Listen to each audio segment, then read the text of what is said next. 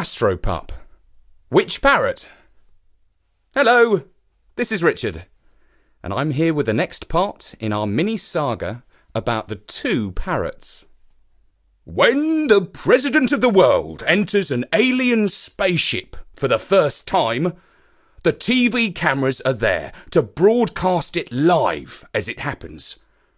Marlowe and I watched in the TV room of the President's Summer Palace. We saw the two parrots hop out of a limousine, and even I, who knew our President better than anyone else in the whole wide universe, could not tell which was him and which was the pirate. They walked side by side up the gangplank into the mouth of the feline battle cruiser. They looked so comfortable together.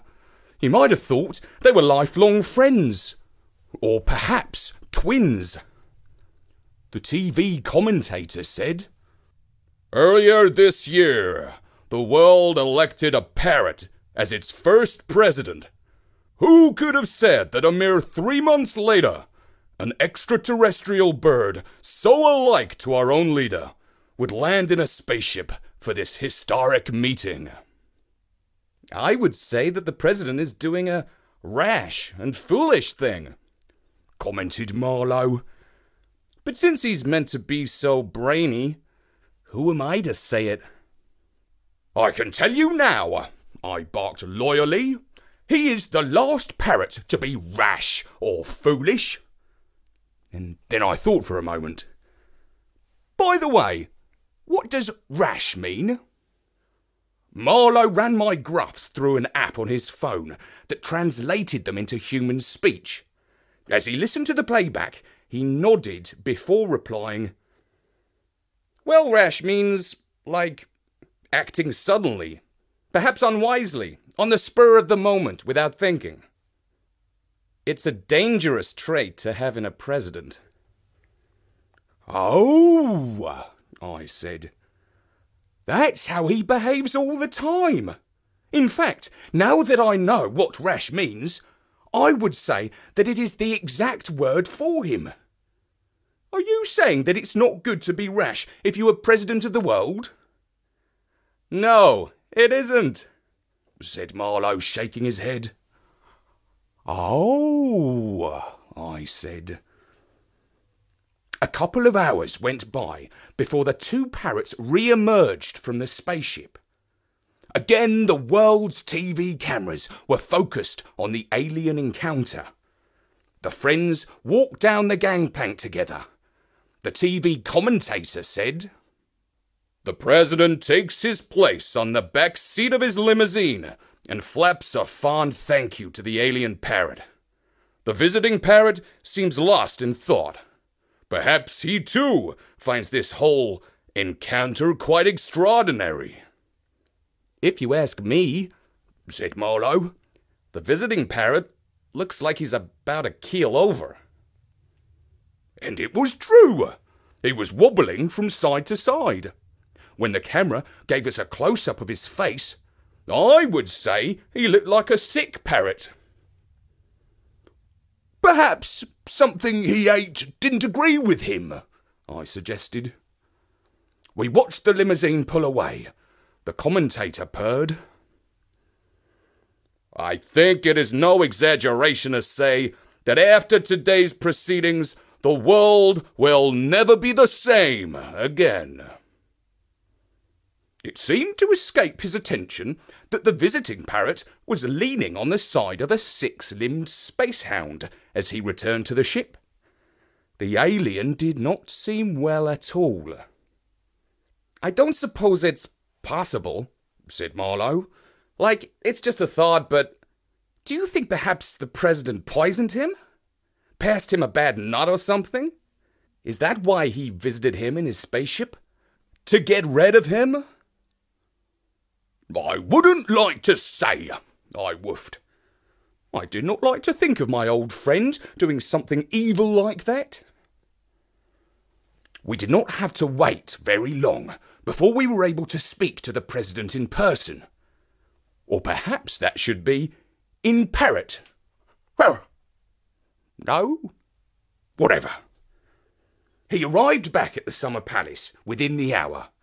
We waited for him in the throne room. As he stepped in, flanked by two bodyguards, he said, Bow! Bow. Wow? I asked. No, you stupid mutt! Bow down! I'm your president, you're my subject. You bow! Oh, I said, and bowed my head. But Marlowe held up his hand to speak and said, Excuse me, Mr. President, sir. This is a democracy, We'll soon see about that. said the parrot ominously before adding, I've had a very interesting conversation with my colleague. He's a wise bird, that alien. He's given me a ton of good advice, and I intend to take it.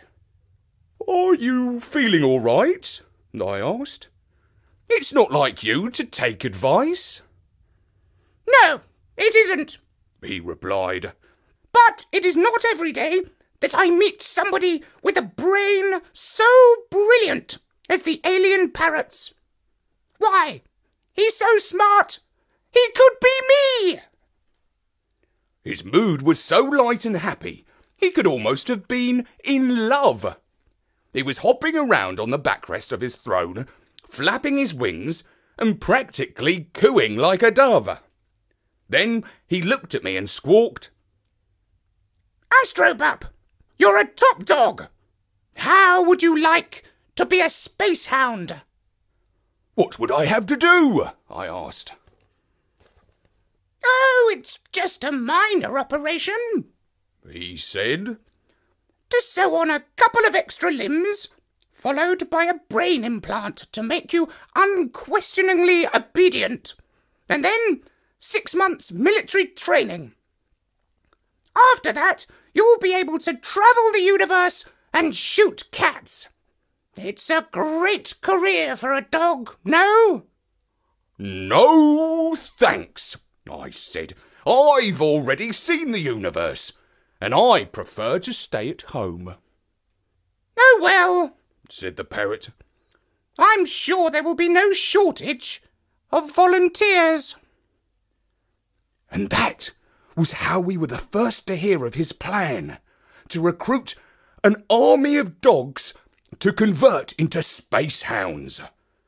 There were indeed volunteers. First came the stray, desperate dogs who had nothing to lose. They weren't necessarily the fittest physical specimens. Then the world government started to offer good money to owners to hand over their pets. It was all presented as being in a good cause, the best, in fact, to help save the universe from the cat people. They must have cut the six months military training back, because by the end of the summer, we started to see space hounds patrolling the streets. A scary sight. Particularly if you were a cat. Yes, you can't call me a, a friend to cats. Not just the alien cat people, but also the domestic sort who creep uninvited into your back garden and stalk innocent little birdies. I'm no laggard when it comes to chasing a cat up a tree. But shooting moggies on sight, surely that's not sporting. Those space hounds were armed with laser guns, and they were trigger happy. All it took was a scent or a glimpse of a cat, and lasers would be flashing across the street. The sound of sirens would fill the air, and a truck full of hounds would pull up, cordon off the area, and wrap barbed wire around the trees. There were reports of the hounds leaping across fences and hedges and letting off lasers in family gardens.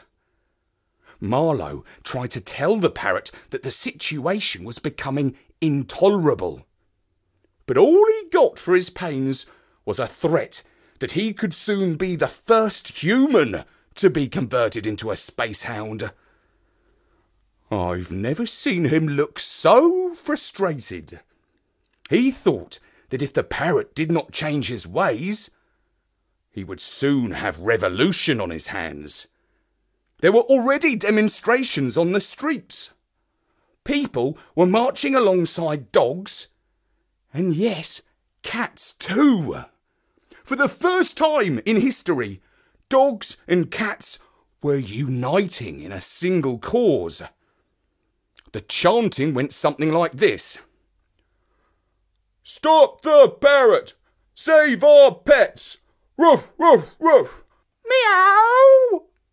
Often there would be confrontations with the space hounds. The lasers would come out and the demonstrators would scatter in all directions. Throughout those turbulent days, Marlowe and I went for daily walks along the beach, and he would throw my ball into the surf for me to run out and fetch. Later, when I had shaken myself dry, we would sit and gaze out to the horizon. It was at times like these that he could speak some of his thoughts out loud to me. They were dangerous thoughts, and I was the only being he trusted to keep them confidential. One day, he said to me, I knew that Mr. President was on the nutty side, but I didn't actually think of him as an evil dictator. Well, I said, chasing away a suspicious looking seagull. You can't be too careful about who's listening to your conversation these days. When I came back, wagging my tail, he said, You know, Astropup, you've travelled the cosmos with the parrot.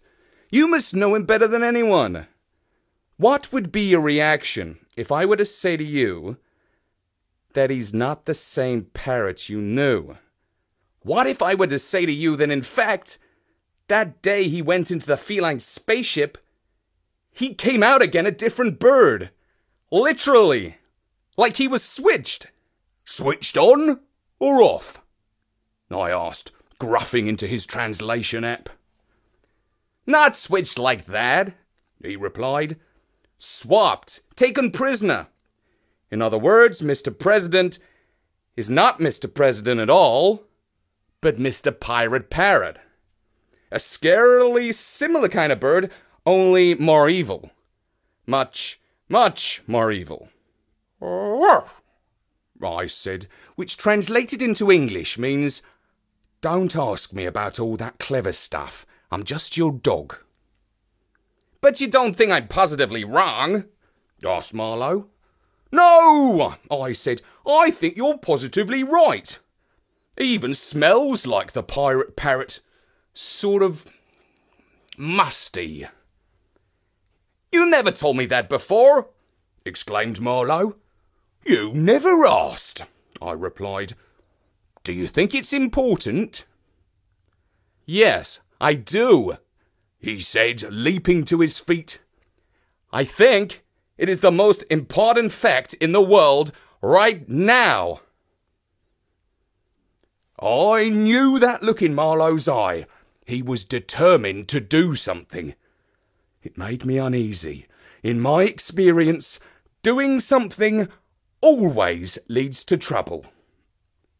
Indeed, the trouble began when a few days later, Marlowe took me to a meeting with the leaders of the resistance. We were picked up by a car on a street corner, driven around in the dark, and eventually we reached a secret house that smelt, I'm afraid to say, of cat food. Yuck! There was a bowl of dog biscuits on the floor, but they were outstunk by the feline food. Indeed, this branch of the resistance had three leaders a dog, a cat, and a human. The dog was a spirited Jack Russell, called, rather originally, Jack. The cat was a one eyed bandit, called by the name of Rudy. I can't remember what the human was called. When I turned my nose up at the scruffy fellow, the cat, I mean, Jack gave me a ticking off. We're all on the same side now, he said sternly. That's what your friend the parrot has achieved. For the first time in the history of the world, cats and dogs are united in a common cause against him. I replied, I didn't expect you to be such a fan of his. I didn't mean that as a compliment, he growled. Hey, hey, hey, hey, said Marlowe, seeing the two dogs snarling at each other. We've come here on a diplomatic mission. Most of the talking went on between him and the human. Every now and again, the cat would interrupt with a comment like, mm, That's too much. You're killing me. Or, mm, You don't expect us to believe that, do you? Or, mm, What do you take us for? Fortunately, I don't think either of the men were fluent in meow, and the catty comments went unnoticed. The upshot of the negotiations was this. The resistance wanted to storm the summer palace and depose the president. Marlowe argued it would be easier and less expected and more interesting to attack the feline cat ship. In the end, Marlowe's view won the day. I think they realised that the Summer Palace would involve a huge battle, and they weren't ready for it yet. The attack on the feline spaceship was a brilliant example of cooperation between previously warring species. The advance guard was led by a troop of three black cats. Their task was to slip between the space hounds who guarded the perimeter of the craft. They crawled on their bellies through the night, gripping plastic explosives between their teeth. They climbed up onto the roof of the ship and silently slid down behind the backs of two guards on the door of the ship. When they had placed the charges around the hinges of the door, they slid away silently. Half a minute later, a huge Kaboom! Shook the harbour, and the door blew off the spaceship. A squad of attack dogs bounded up the ramp while the human rebels opened fire with laser guns. The objective of the mission was to bring out the parrot who was somewhere inside the ship. If he was alive, we were to bring him out alive. I went inside to sniff him out, for I knew his scent better than anyone. I said, Parrot, my old friend, where are you?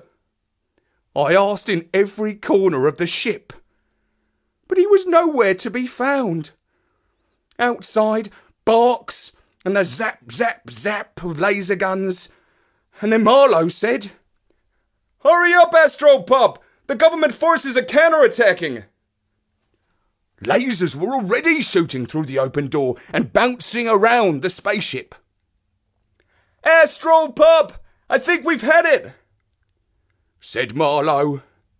Not yet, you haven't, said a sleepy, squawky, unmistakable voice. Parrot, I said, is it you? No, it's your mother, he replied, before adding, Of course it's me!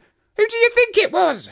I could see him now, sitting in a cage suspended from the rafters of the ship. Well, you could be the alien parrot, said Marlowe. And you could be the presidential parrot. No, I woofed. That's him all right, my old friend the president. Only he could be sarcastic at a time like this.